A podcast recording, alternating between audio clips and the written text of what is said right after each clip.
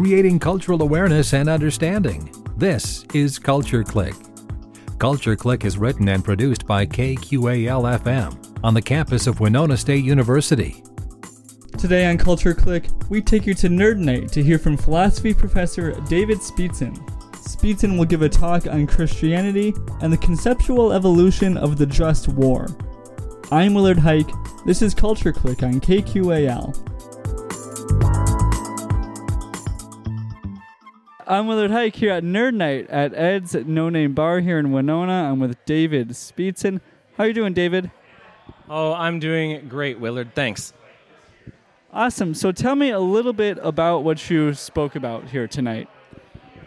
Well, I was looking with a historical perspective at war in Christian thought. So we start talking about Jesus and Jesus' is occasionally confusing pronouncements this way and that, saying, um, Blessed are the peacemakers, turn the other cheek. And then you have incidents of Jesus chasing people around a temple, trying to kick them out, and saying he came to bring the sword uh, and division. Um, put against the backdrop of the Old Testament, this was a confusing set of moral principles for early Christians and later Christians to try and deal with, uh, while at the same time they're becoming more politically powerful. Uh, and so I was talking about some of the major moves and developments in the series of events that led to the morality of war that we recognize today and that underwrites international law. So, what got you interested in, in, the, in that topic of the, think the two Jesuses? Is that the word you used for that concept? Yeah. Well, I was interested in war from an early age, um, and I was raised Catholic and went to a Catholic school, but it was also, well, it was a Catholic military school, and so I was a thoughtful kid and was always wondering about how to square this idea of violence with Christianity. Um, that sort of that interest faded for a while but when i started studying the started studying ethics and the ethics of war in graduate school while the iraq war was going on i got interested in uh, the morality of war. And then now, as I'm teaching at Winona State, I've become much more interested as a result of teaching this course in the just war tradition. I've become much more interested in the historical story about how it is that we came to these moral ideas that we have today. And so it's a nice, you know, coming full circle from early David to David now. Now, you're a professor here at Winona State. Tell me a little bit about what you teach here.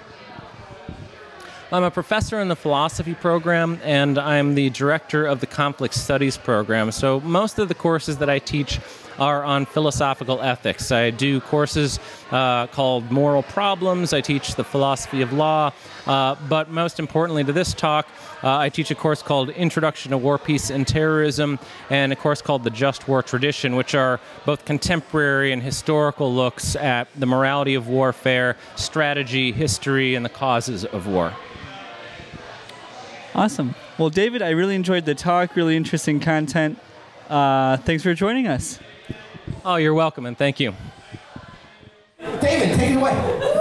All right, thank you, Carl. Uh, can everyone hear me okay? It sounds a little tinny in my ear, but uh, okay. So, um, I gotta say, most of the time when I'm talking about the just war and I'm talking about Jesus and Christianity, I'm talking to a classroom full of students who are well aware of my various, you know, biases and whatever. And it's a little freaky talking about Christianity in front of a public audience because I don't know if there's some, you know, nutcase Christian out there who like knows this stuff backward and forwards and is gonna like come at me with with questions that I can't answer or, or whatever. Um, so just uh, if you have questions or if I say anything wrong, you know, hey, let's talk about it. Let's be friends. So, okay, so from Jesus to the just war, uh, I want to say a word. Everyone knows who Jesus is, but uh, I want to say a word about that concept of the just war. Um, we throw this word around. You might have heard terms like just cause, or you know, there was an Operation Just Cause back in the, the 90s. The United States was titling operations after this. Um, you have, uh, uh, but the basic idea of the just war is that there's rules. There's moral rules. I'm an ethicist, and this is like my main deal is talking about the ethics of war. And uh, it took a good 2,500 years uh, for human civilization to come around to eventually the, the kind of laws and rules that we have governing warfare today. There's certain criteria you need to meet before you can wage a justified war, and when you're fighting war, there's certain things you can't do, like, you know, attack civilians, or at least you ought not to do.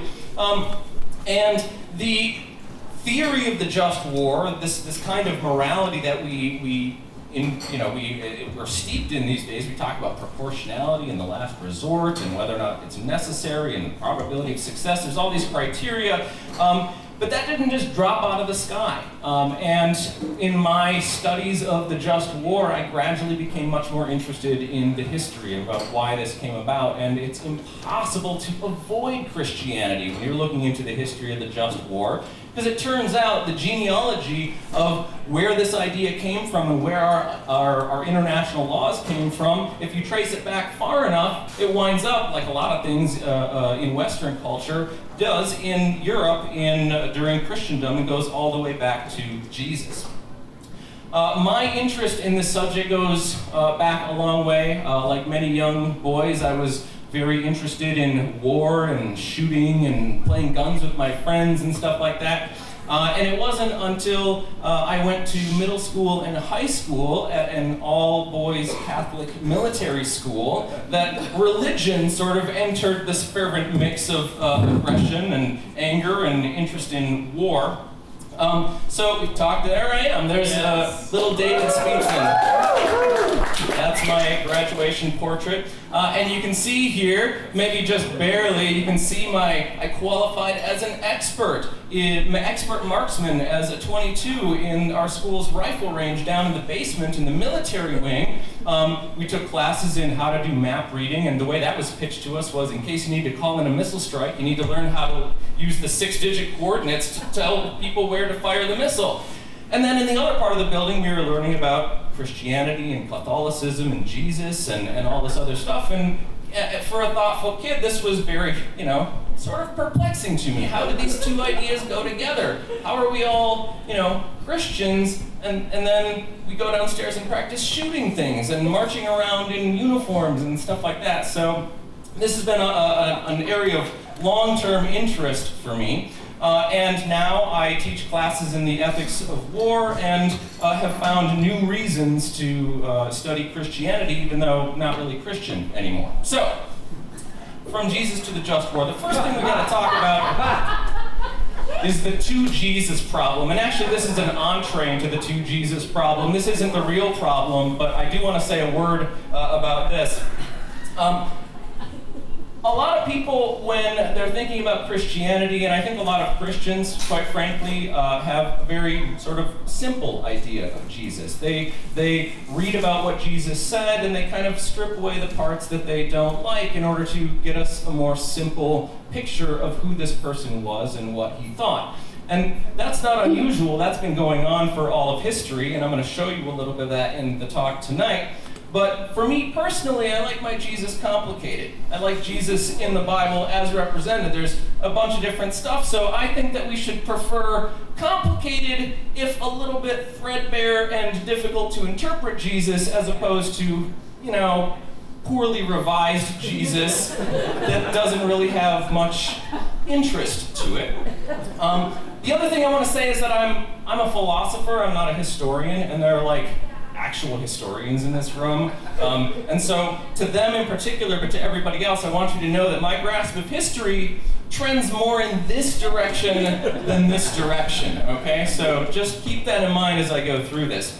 Now, the real two Jesus problem um, starts with uh, our peace-loving, friendly Jesus. And if you search for a picture, if you if you Google image search Jesus and lamb, I swear to you, you will come up with thousands of different results. There's all kinds of pictures of Jesus cuddling lambs. But the idea here, right, is Jesus is always pictured, uh, uh, when he's holding lambs anyway, as a, uh, a very friendly, loving, compassionate Jesus. This is the Jesus who said, Blessed are the peacemakers. And he told Peter, Put up thy sword. Those who live by the sword die by the sword.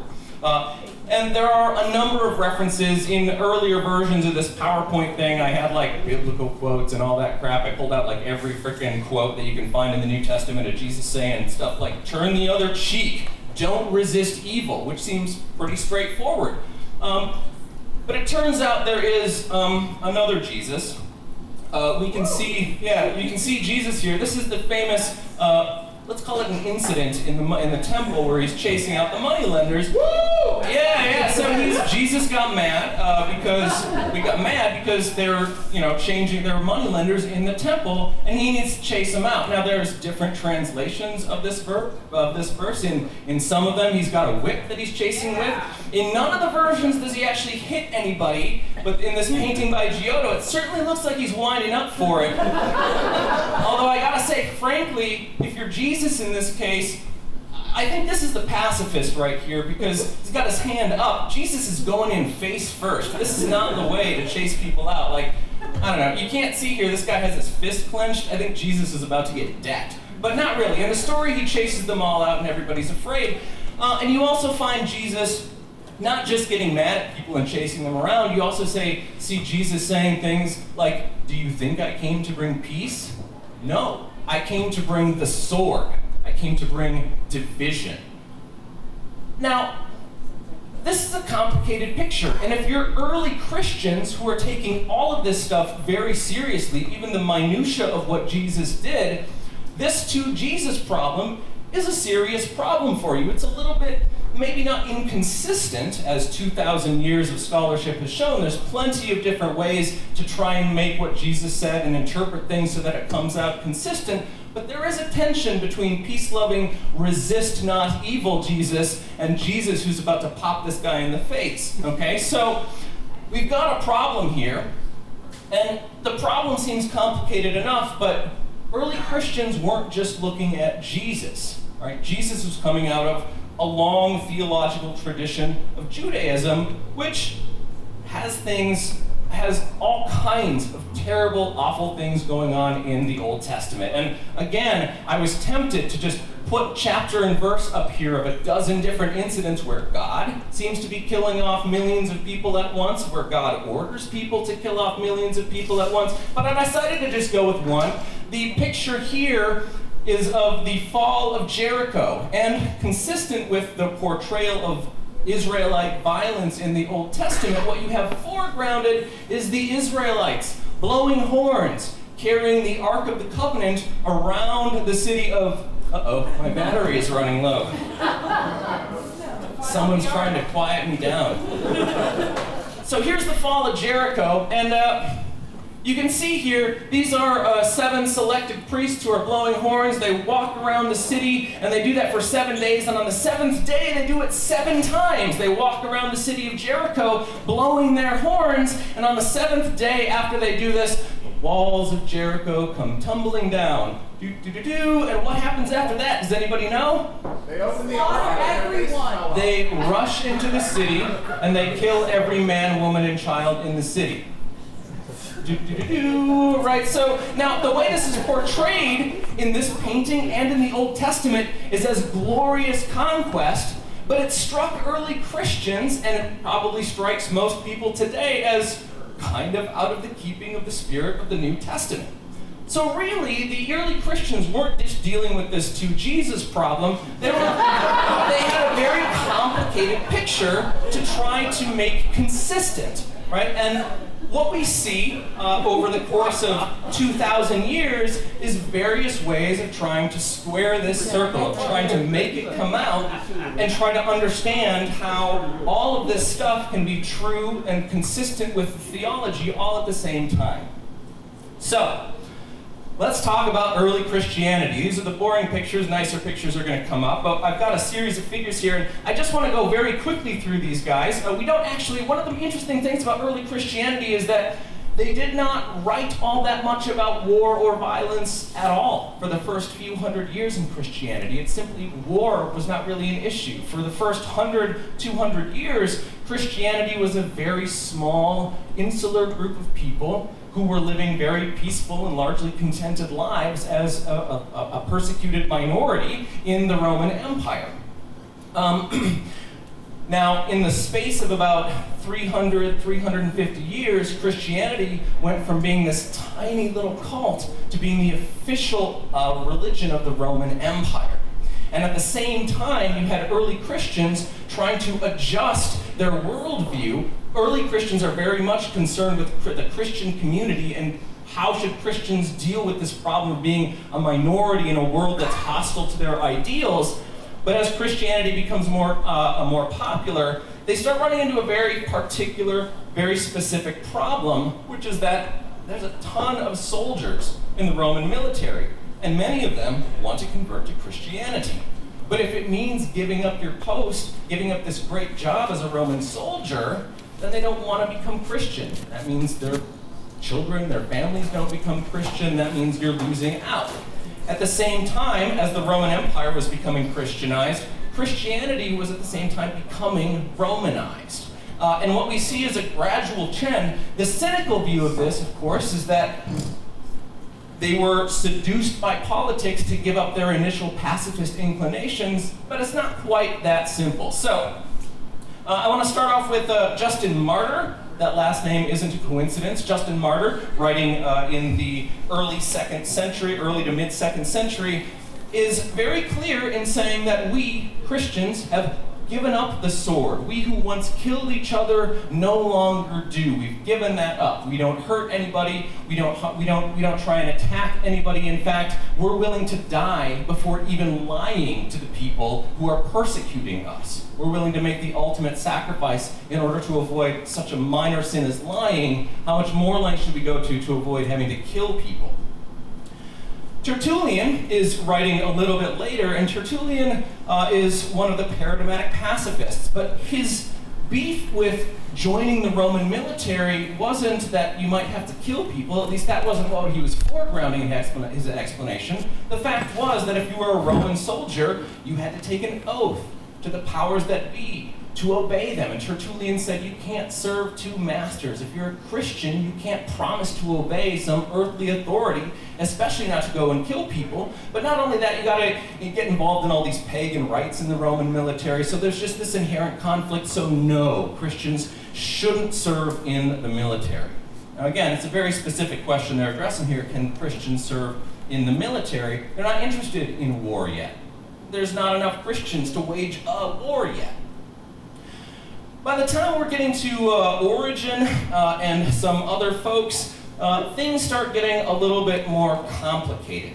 Uh, because Roman authorities now, some of them have become Christian, um, and uh, it's clear, right? Origen, too, uh, does think, right? He, he even says human life is inviolable, right? Christians should not take life. But at the same time, he says, there's injustice going on beyond Rome's borders. And he was totally on board with Rome going out there using war to stop the injustice from happening.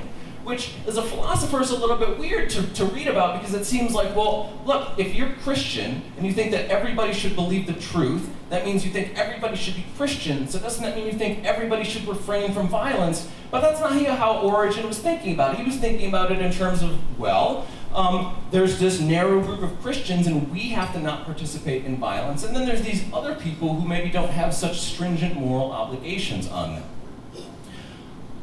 Uh, Lactantius uh, is uh, he was a, uh, a, tutor to one of Rome's the Roman Empire's uh, uh, children. He too was all in favor of pacifism, while at the same time being in favor of the Roman military using its, its, its force, using its lethal uh, capacity to, in, to establish justice and order, while at the same time allegedly espousing some kinds of pacifist views.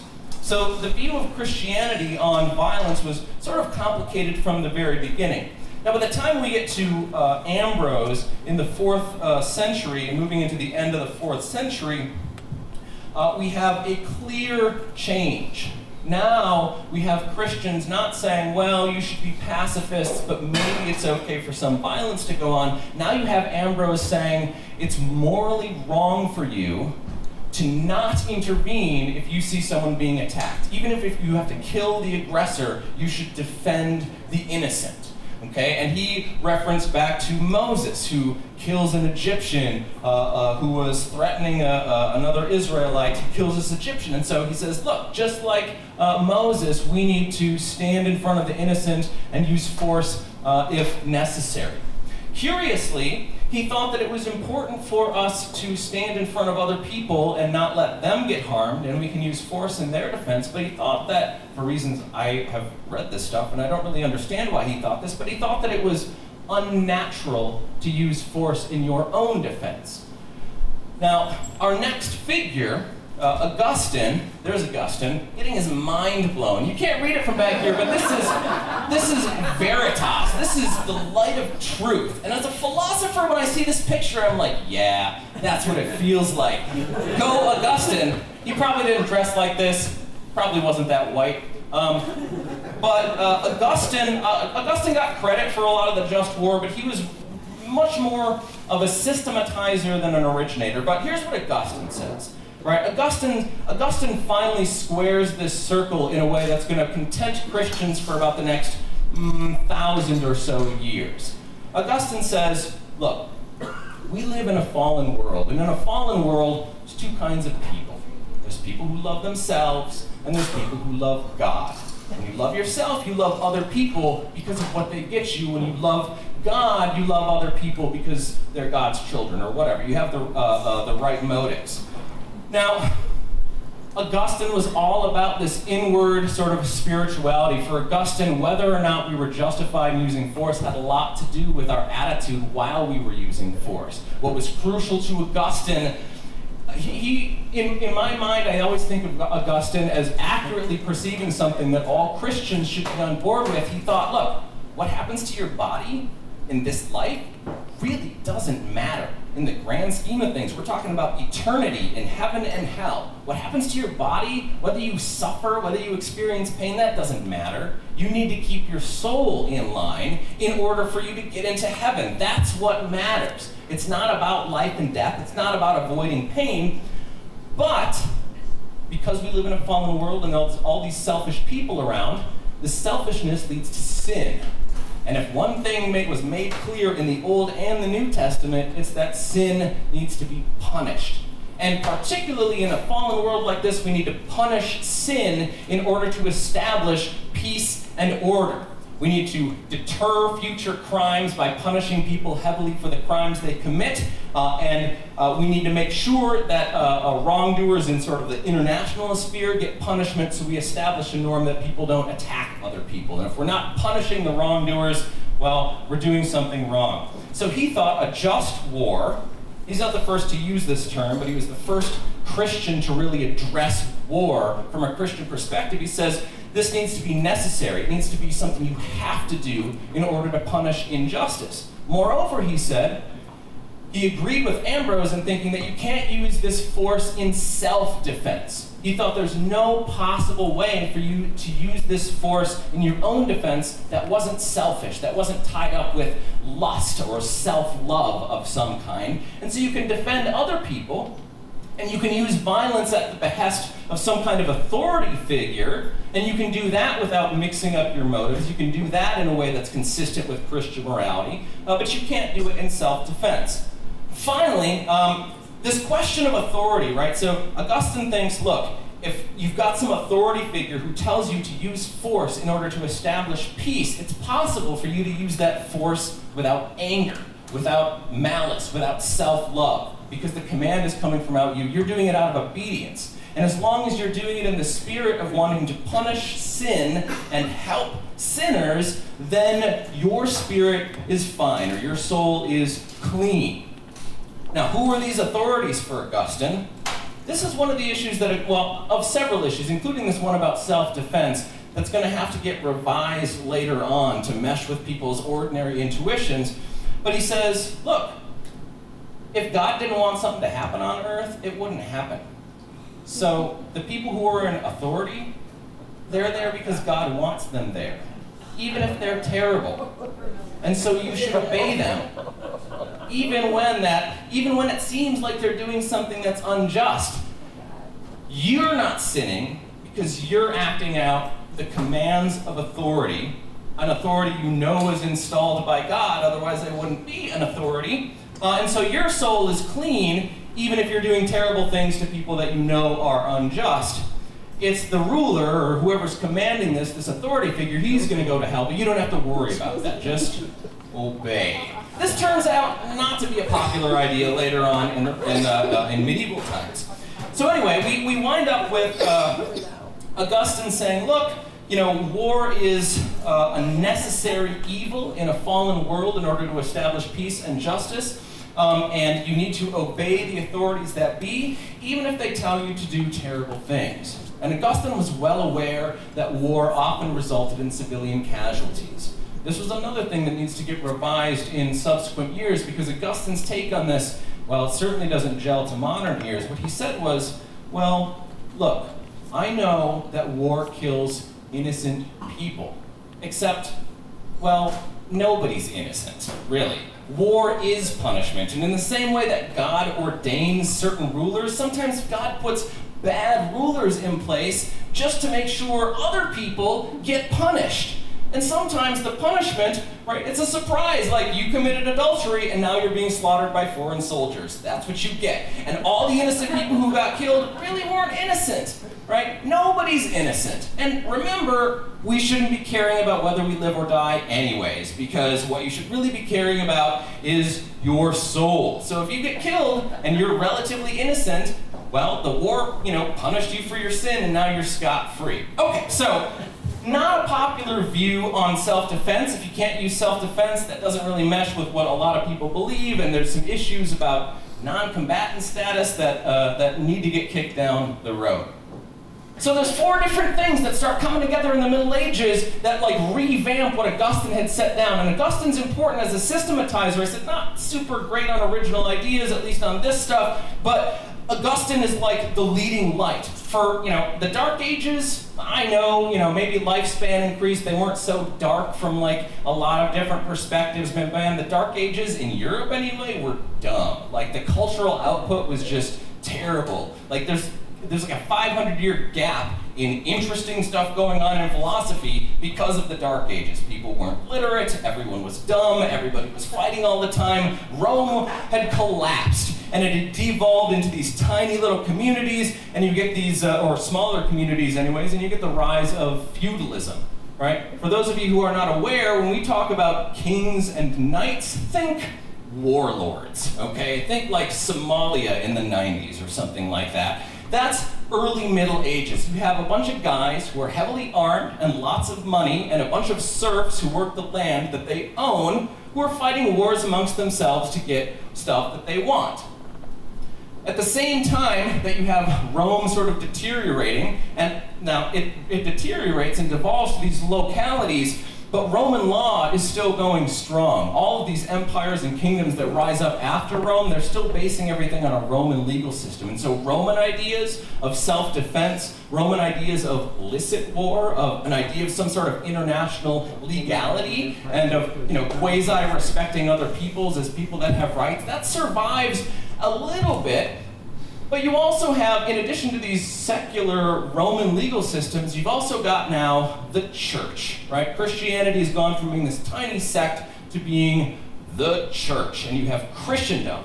And you have uh, all kinds of edicts and uh, pronouncements and theolo- early theologians writing. You have all the guys that I just mentioned, the early church fathers all of this stuff that the church is using to sort of run what's called canon law. It's sort of like a federal legal system, it, it kind of uh, running alongside the secular legal system. So, like things involving murder, that was a church crime, not a secular crime. You got kicked off to the church, and they figured out what to do with you then. Other crimes were like state crimes that were handled by the Roman legal system. And you had uh, one guy in particular, a guy named Gratian, not the emperor, a guy we know nothing about, who looked back at all the church fathers, all the church pronouncements, and for the first time writes down, he says, What about war? Like Augustine's writings on war had been all spread out. The early church fathers had just had a comment here or there. He's the first guy to say, This is a topic Christians need to worry about, and I'm going to go through and systematically work out a view that's consistent as far as possible with all of the other uh, church stuff and canon law that's come before. And that was a small part of a textbook that within 20 years of him writing it became standard canon law. In 1140, this textbook was published. You know when the church retired it? 1917. Like this guy wrote a textbook that lasted for 900 years. I'm writing a textbook right now. If I can get this thing on the shelf for like three years and people are still buying it, I'll be happy. Okay, so we've got canon law, we've got some theologians. I don't want to talk too much about that. They're basically canon lawyers, except sort of smarter, and they got they read some Aristotle. And then you got chivalry. Now, chivalry uh, is a, a, very old institution, and the way we think of chivalry now, we got the lady back here. We think of chivalry as this kind of like romanticism, but it didn't start that way. Chivalry was the warrior code of mounted, uh, heavily armed, and heavily armored knights. And chivalry held up the virtues of toughness, essentially, constitution, right? Being able to survive uh, on extended military campaigns and, and not lose your health. Uh, loyalty, right? A bunch of military virtues get folded into this thing, along with, you know, don't kill peasants, not because they have some intrinsic view of life, but it's just not honorable to kill somebody who's unarmed, right? And so you get a little bit of non combatant immunity from chivalry, but it eventually merges into, it eventually gets Christianized right? It eventually becomes a Christian institution where compassion and protection for the weak becomes central as well. And all these four elements sort of start coalescing in the Middle Ages until, we're going to skip forward 400 years just to do my final slide here so I can talk about uh, uh, I had oh, all those animations I put in. I skipped them in the talk. All right, Francisco de Vitoria. So we're skipping forward again another 400 years, but I wanted to get to this guy. He's my favorite, and then I'll leave you alone. You can ask me questions. Vitoria got it right in history. When I thought about Europe in the 1500s, uh, during the conquest of the Americas uh, and during you know sp- Europe was spreading its culture around the, road, uh, around the world mostly by force. My idea was that everybody in Europe was just a freaking racist bigot, but it turns out they weren't.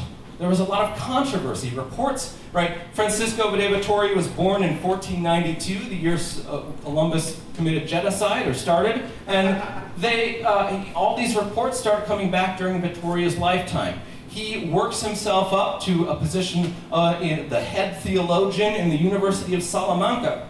And what does he do? He uses his post to say, all of your justifications for killing the natives in, in the Americas, for taking over their land, all of them are you don't have the right to wage war to try and convert people to Christianity. The Pope doesn't have the authority to acquire other people's lands you can't just do this kind of stuff. These people have dominion over their territory, regardless of what religion they are. And if they are killing us, for the most part, it's because they're afraid of us because we attacked them first. And so if we're going to fight them, it ought to be just in defense. We don't get to use them being afraid of us and fighting back as an excuse, and now we get to defend ourselves by killing all of them. No. Vitoria got it right way back in the 1500s. And the fact that he got it right was really lucky because this set future thinkers, right, he in a way secularized from within the Catholic Church this idea of the just war. And he made it suitable and adaptable to secular thinkers who came after him, who were the authors, the original authors of international law, namely Hugo de Groot, or Hugo Grotius, uh, worked uh, the, the so called father of international law, lots of times he was just cribbing off of Vitoria. So a lot of these insights that Vitoria had wound up being the foundation of our international legal system today. He thought that everyone, everywhere, was deserving of some kind of respect. Not a popular idea in Europe at the time, but he used his post at the University of Salamanca uh, to sell it. Um, I hope that just war theorists today can live up to that kind of uh, uh, standard in our criticisms of current cultural practices as well. Thanks for listening. Uh, you've been a great audience.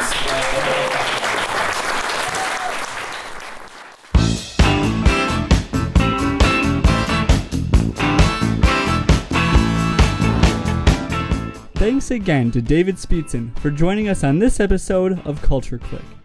To learn more about Minnesota culture and the community, visit kqal.org. I'm Willard Hike. Thanks for listening. Creating cultural awareness and understanding. You've been listening to Culture Click. Support for Culture Click is made possible by the Minnesota Arts and Cultural Heritage Fund. Culture Click is produced by KQAL FM on the campus of Winona State University. For more information, look us up on the web at kqal.org. And thanks for listening to Culture Click. No fooling around. No time for dancing. More lovey-dovey. I ain't got time for that now. Transmit the message to the receiver. Hope for an answer. Do you want to know about all things Winona and the surrounding area? Tune in to Culture Click Thursdays at 12:30 right here on 89.5 KQAL. Culture Click is made possible by a grant from the Minnesota Arts and Cultural Heritage Fund.